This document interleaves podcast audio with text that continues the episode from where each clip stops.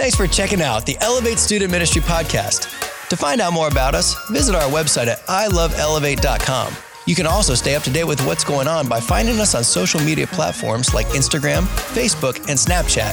Please consider subscribing to the podcast and sharing it with your friends. We hope you enjoy this message and it brings you closer to Jesus. Tonight is not an easy message. Next week is going to be encouraging and beautiful. We're going to look at the love of Jesus. Tonight is more challenging. It's uncomfortable. It, it's not inside the paradigm of the way we enjoy viewing God. And yet, at Elevate, I really want to be careful that we show the fullness of who God has revealed himself to be. You see, if you boil down God's character, it comes down to do two things love and holiness. And out of that holiness is justice and wrath and righteousness. And out of that love is mercy and grace and forgiveness and patience. And those two things are what God moves and acts in because those are the two dominating character traits of his entity.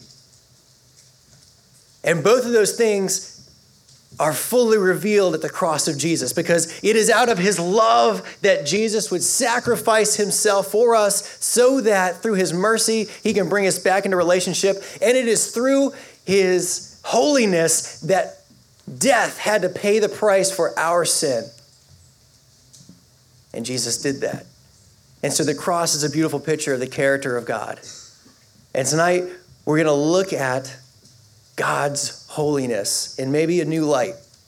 We're studying through the book of Luke, looking at the life of Jesus. Hopefully, you're not getting tired of it because it's, it's beautiful and it's new and it's fresh. We've had some amazing speakers.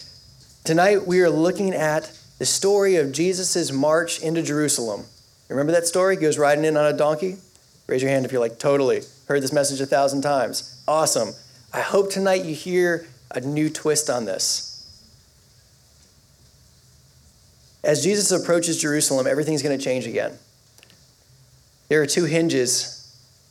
They're Luke 9 and Luke 19. In Luke 9, the hinge changes from Jesus's uh, kind of establishing the ministry and who he is into this discipleship role, where he's asking his disciples to go out and do what he's been doing. He's moved into this instead of just watching me, guys, I need you to go and do it as well. And tonight, Jesus is approaching Jerusalem and about to step in, and he is looking at the end. He is seeing the cross, he is seeing his torture and his betrayal in front of him. They're right there in his scope. And when he walks through the gates of the city, rides through the gates of the city, he is beginning the story of the end of his earthly mission. It's a very critical time tonight. As he gets into Jerusalem, he's going to tell more parables, and he's going to speak on a whole bunch of different things, but you're going to see a shift in his, in his preaching. He's going to mention his death two times, he's going to mention Jerusalem's destruction three times. He's going to mention his return three times, and he's going to talk about the signs of the end days three different times, all in the short span of his ministry in Jerusalem. And so as he gets there, he is looking towards the end. He gets very prophetic and he gets very profound, talking about the end times, talking about his death, talking about what heaven's going to look like. I had a friend named Nat Yoakum. He and his wife became missionaries to China back in 2011. And I remember the last month before he left, he was one of my youth leaders. I, he mentored me in a lot of ways. And I remember the very last month before he departed, this guy who is usually pretty funny got very serious and every conversation he had was like intense. He would look at you and he would like drive home this point that he was trying to make in like every conversation. And i remember we used to do small groups together and he like pulled out one of the guys and said i need you to take this small group. I'm leaving and i need someone to walk on with this. I need it to be you Everything he did was just like serious and intense. And it's because he saw that his time was limited. He wasn't going to be able to communicate with us anymore. And those things that were important to him, he wanted to make sure that we had.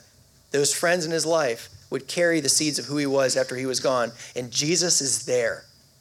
And Jesus is going to is going to hit some things home. We're going to begin in a parable that Jesus tells just before he goes and gets the donkey and it is in Luke 19. Jeremy touched on this last week. Who was here for Jeremy last week? Was that awesome? Man. I wasn't here. Sorry. But I talked with him about it, and man, he had some quality stuff. Man, what a great guy. Luke 19, Jesus tells this parable. It's kind of a long parable. We're going to skim through it a little bit, and I want to touch on some things that are very pertinent. Now, as they heard these things, he spoke another parable. This is Jesus, because he was near Jerusalem. That is so key. He's getting towards the end. And because they thought the kingdom of God would appear immediately. So, his point of telling this parable is to say, guys, the kingdom isn't going to be here overnight.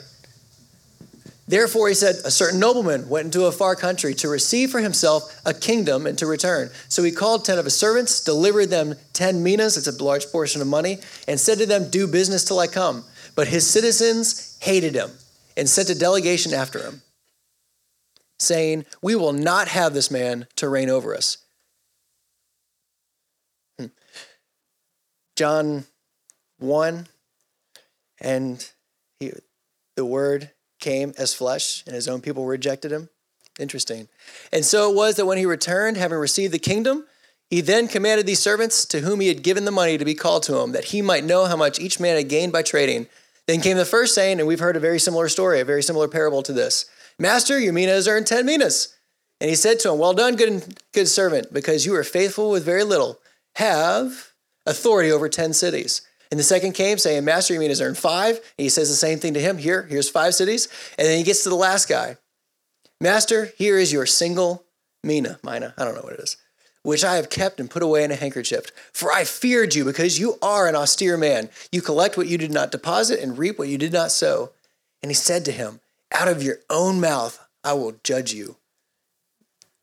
You wicked servant. You knew that I was an austere man, collecting what I did not deposit and reaping what I did not sow. Why then did you not put my money in the bank, that at my coming I might have collected it with interest? And he said to those who stood by, Take the mina from him and give it to him who has ten. But they said to him, Master, he already has ten. For I say to you that everyone who has will be given, and from him who has not, even what he has will be taken from him and given to the other guy. Bring here those enemies of mine who did not want me to reign over them and slay them before me. So we have stories of two different groups of people. We had the 10 servants, and I think Jeremy touched on that. And I want to look at those that when the king shows up, it says they rejected his reigning, and they even sent people to tell him so. Hey, we reject you, man. We don't like you. And then at the very end, you get that scary verse. He doesn't say, go and conquer them. He says, I want you to bring them before me and I want them looking me in the eyes as you ex- execute them. Like that is intense. That is hard. That is painful. That is uncomfortable, especially if we're going to compare the king to God. And now we get into this story. Hold on to that for a second. Put that in your back pocket. We're coming back. Before we move on to Jesus and this donkey, I want to ask two questions based on that parable. Who is your king? How are you waiting? Because he will return and he's going to reward or punish. Who is your king? How are you waiting? So Jesus enters Jerusalem. Let's look at that. That's uh, the end of 19, verse 28. Let's read through this. This is interesting too. This is all going to build. Bear with me just for a minute. Okay, I'll read it. Probably my fault. And it came to pass when he drew, drew near to Bethany at the mountain called Olivet, he sent two of his disciples. He said, Go into the village opposite you, and when you enter, you'll find a colt tied up on which no one has ever sat. Loose it and bring it here. And if anyone asks you why you're loosing it, thus you shall say to him, Because the Lord has need of it. So they're getting close to the city and they're like, all right, Jesus, let's go in. And Jesus is like, hold on, hold on, hold on. I got a mission for you. I got a word of knowledge from God. He said, I need two of you guys to go in there. You're going to find like this random colt tied up, untie it, and bring it out here. And if anybody stops you along the way, just said, the Lord needs of it, and they're going to let you go. So that's like a miracle of itself. So they bring the donkey out to him. He gets on the donkey and something happens, something clicks, and all of a sudden the disciples start worshiping. I read this. Verse 35 They brought him to Jesus, talking about the donkey, and they threw their clothes on the colt and they set Jesus on him. And as he went, many spread their clothes on the road. So they started taking off their jackets and laying them on the road for the, the donkey to walk on. Then, as he was now drawing near the descent of the Mountain of Olives, the whole multitude of disciples began to rejoice and praise God with a loud voice for all the mighty works they had seen, saying, Blessed is the King who comes in the name of the Lord. Actually, it's all caps. So it's actually saying, Blessed is the King who comes in the name of Yahweh, peace in heaven and glory in the highest. And some of the Pharisees called to him from the crowd, Teacher, rebuke your disciples. Tell them to shut up. But he answered and said to them, I tell you that if these should keep silent, the stones would immediately cry out. Something is happening here, a fulfillment of Zechariah, the Old Testament book that says the Messiah is coming. He's going to come to you riding on the colt of a donkey. Jesus is fulfilling prophecy. The disciples get quiet, the prophecy must be fulfilled. The stones are going to start shouting. Because God's kingdom is in motion. Something's happening here. The cosmos are aligning for, for this incredible universal event. Verse 38 And they said, Blessed is the King who comes in the name of Yahweh, peace in heaven and glory in the highest. You see, in those days, when a city was at peace, the king would come riding through the streets on a donkey, because a donkey is not an animal of war. So he would come through, and it was a statement to everybody that saw that they were at peace. Now, if that city was at war, the king would come riding through on a horse a large, powerful, standing tall over the people, and it represented we're going to war. Here are your soldiers, here are the people that are fighting for you. We're going out with a purpose. There will be blood. We're going to war.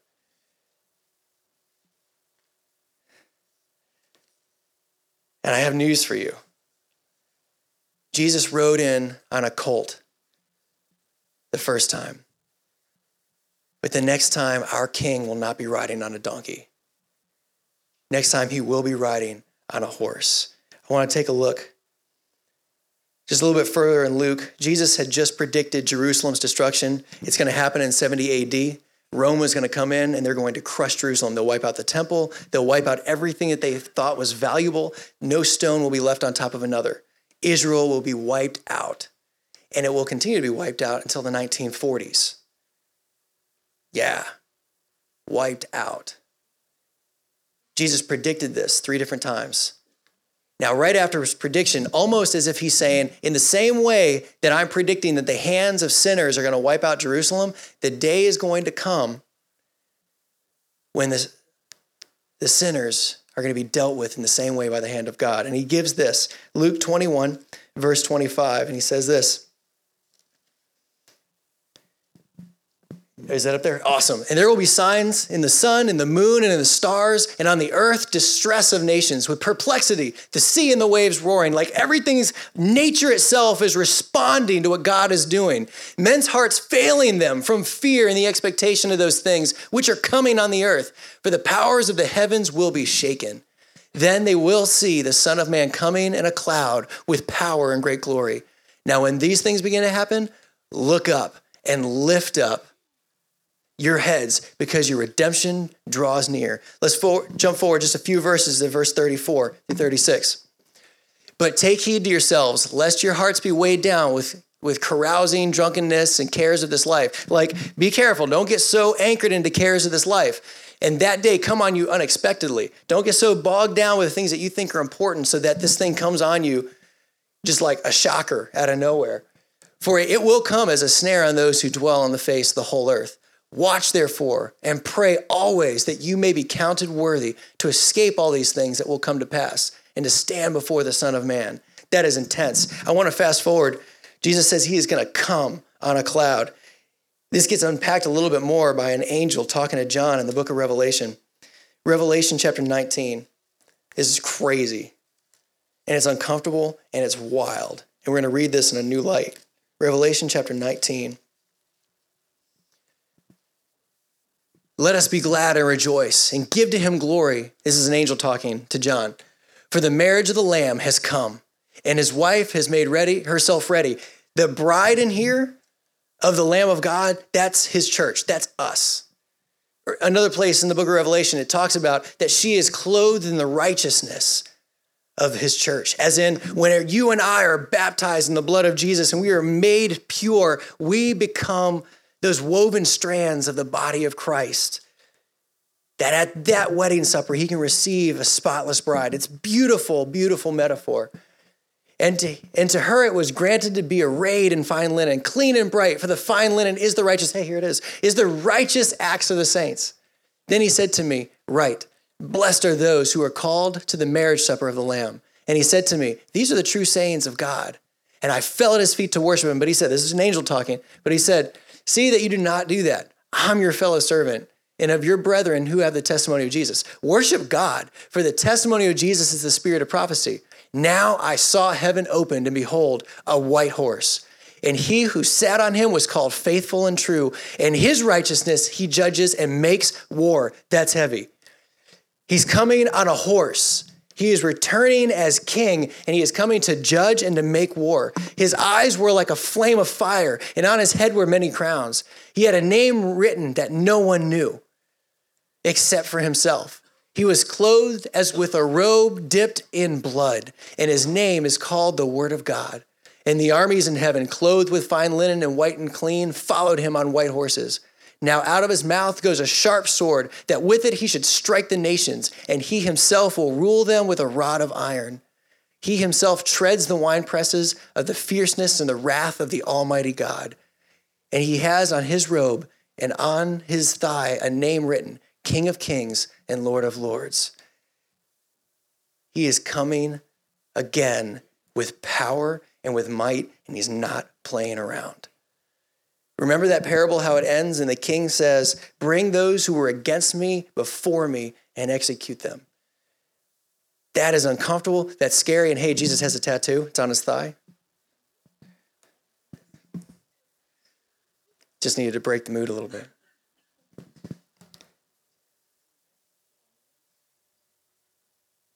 Philippians 2 9 through 11 says that at his name, every knee will bow.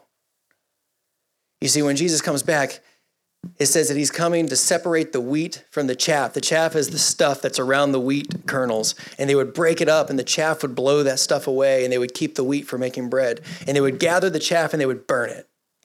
He's going to separate the wheat from the chaff. Another place he says, I'm going to separate the goats from the sheep. There is going to be a time when Jesus comes back, and he is coming back meaning business, and he is going to see who calls him Lord and who are in rebellion. Every knee will bow at the name of Jesus. That means the most staunch atheist you know, the worst possible person that you can imagine, the Muslim that is, that is sacrificing its life to kill other people. Imagine whoever you want, but that their knee will bow at the name of Jesus someday. Because God, and all of his sovereignty and his power and his righteousness, will be on the throne. And when we stand before him, it will lay bare our motives. It'll lay bare every decision that we made. And we will see ourselves in the lighting of the perfect, holy God. And every knee will bow and say, I can't deny you are God. And we're going to say one of two things. We'll either say, Oh, Lord, my master, or we're going to say, Oh, crap, I was wrong.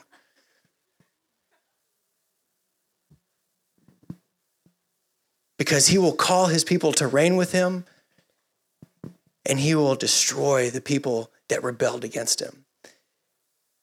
There will be a reckoning. Jesus will not be riding on a donkey next time because a rejection of Jesus is a rejection of the king. And a rejection of the king is rebellion, and rebellion can only be met with destruction that's uncomfortable and it's scary and it's wild and it's just and it's holy and it's righteous. And that hurts a little bit because we want to see God as this grandpa figure that's so flexible and easygoing and yeah, but but but but I'm so good and you're so loving. Yes, he is loving. But he is a king who does not fool around when it comes to righteousness and sin. We are living in a beautiful season of grace. It's a season of, of Jesus coming in on a donkey.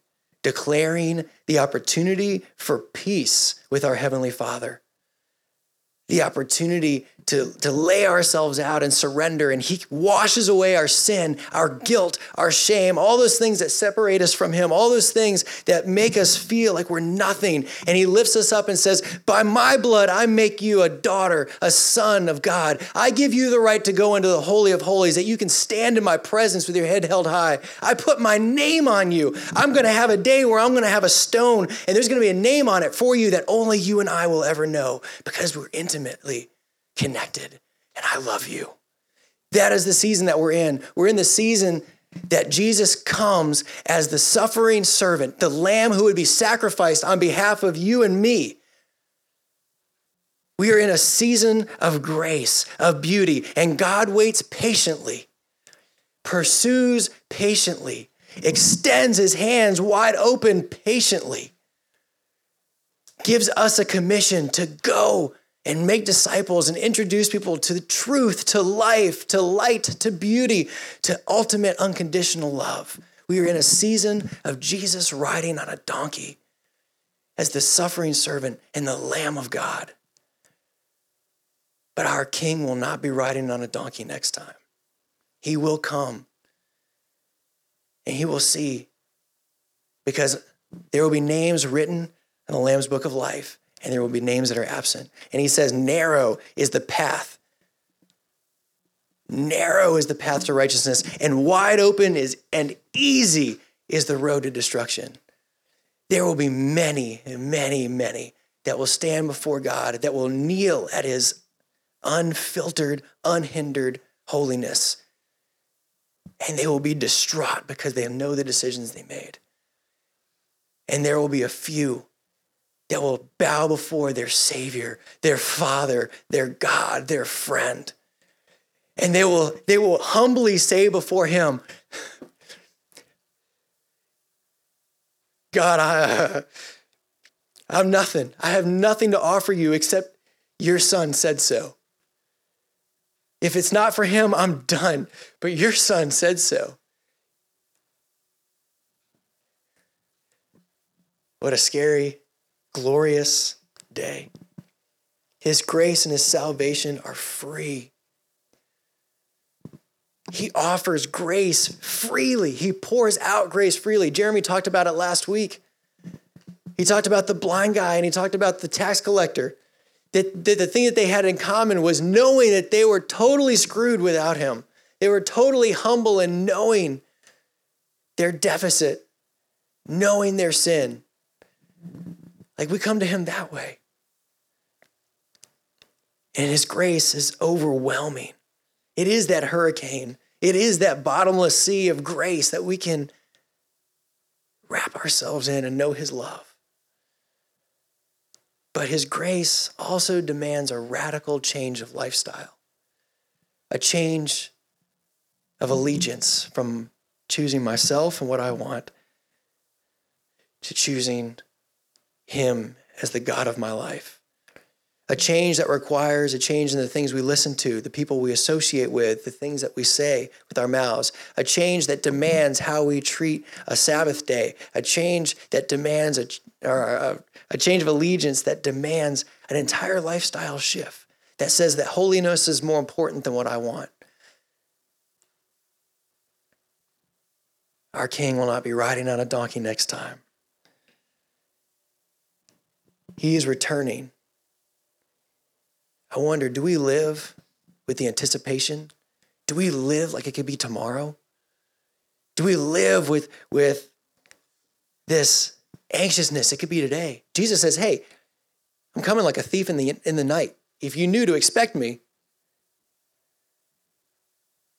I'm coming quickly. It's gonna be like a blink of an eye the way lightning crosses the sky, I'm gonna be, I'm gonna be coming back. Are you gonna be ready? Two people are gonna be in a field, one's gonna be ready, one's not. Two women are gonna be at work, one's gonna be ready, one's not. Are you gonna, you gonna be ready? And you know what? Suppose Jesus doesn't come back until my grandchildren are alive. He could call me up anytime he wants. He is sovereign. It's appointed once for a man to die. That's uncomfortable to think about, but he already knows the days of my life. It could be right now tonight. I could stand before God I can kneel before him tonight. Maybe it's you, maybe it's me. I don't know. Maybe it's tomorrow, maybe it's 70, 80 years from now. Do we live prepared? Because those servants, while the master was away, did not live prepared. Oh, wait, two did the 10 and the five.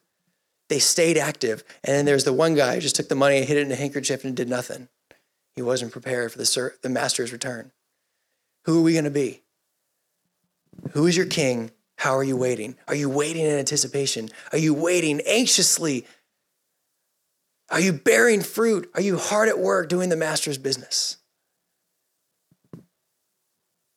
Who is your king and how are you waiting? I want to read Luke 21, 34 through 36 one more time. Sorry, the language is a little King James, but I hope you can read through it. But take heed, beware, watch yourselves, lest your hearts be weighed down with carousing, drunkenness, and cares of this life. Don't get so distracted with the cares of this life, with the things that seem so important today but are so empty tomorrow. So much so that in that day, it'll come on you unexpectedly. For it will come like a snare on all those who dwell on the face of the whole earth. Everyone's going to be caught off guard. So watch therefore and pray always that you may be counted worthy to escape all these things. I want to read the verse before this before I close. Verse 34. What is this? 21, 34. He says something interesting because I've been reading this wrong like my whole life. Wait, 21, 34, 36? Did I get this wrong? Maybe it's 22. I don't know. Where are you? Oh, I'm sorry, the scripture verse is wrong. It's in there, I promise. Oh, that's Revelation, that's why. Hello.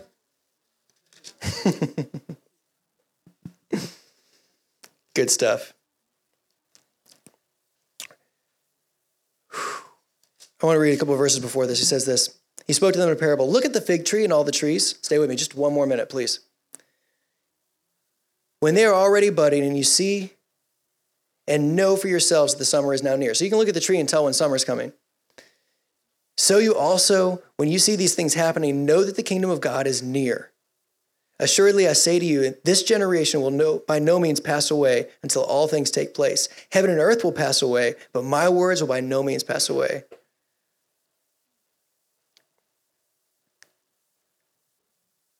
We have an enemy, and he's going to try to distract us day in and day out. I don't think Jesus is saying here in these verses, we're going to get off easy. You throw those verses back up there for me? I don't think he's saying, pray that you get off easy. Pray always that you can be counted worthy to escape these things. I think these things, if you put it in context, are the lies of the enemy. Pray that you escape being tricked into thinking that what is happening today is so important that the kingdom of heaven takes a back seat. Pray that you stay solid and focused.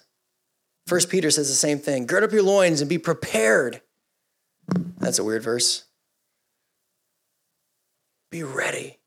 Pray that we do not fall prey into thinking that it will always be easy. There will always be the opportunity. There will always be Jesus' open hand because the day will come will there be a reckoning. He will be riding on a white horse. Oh, we're going to break them into small groups right now? I'm totally pumped. Y'all know who your e group leaders are.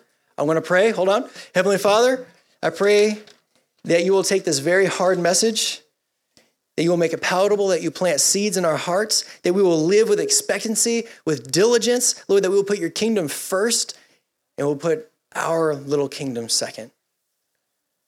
You are the King of Kings. Lord, I pray that every knee in this room will bow before you, calling you Master, Father, Lord. That not one will be lost. Not one will look back on tonight and say, if only it could have all been different. Thank you, Heavenly Father, for your presence. In Jesus' name, amen.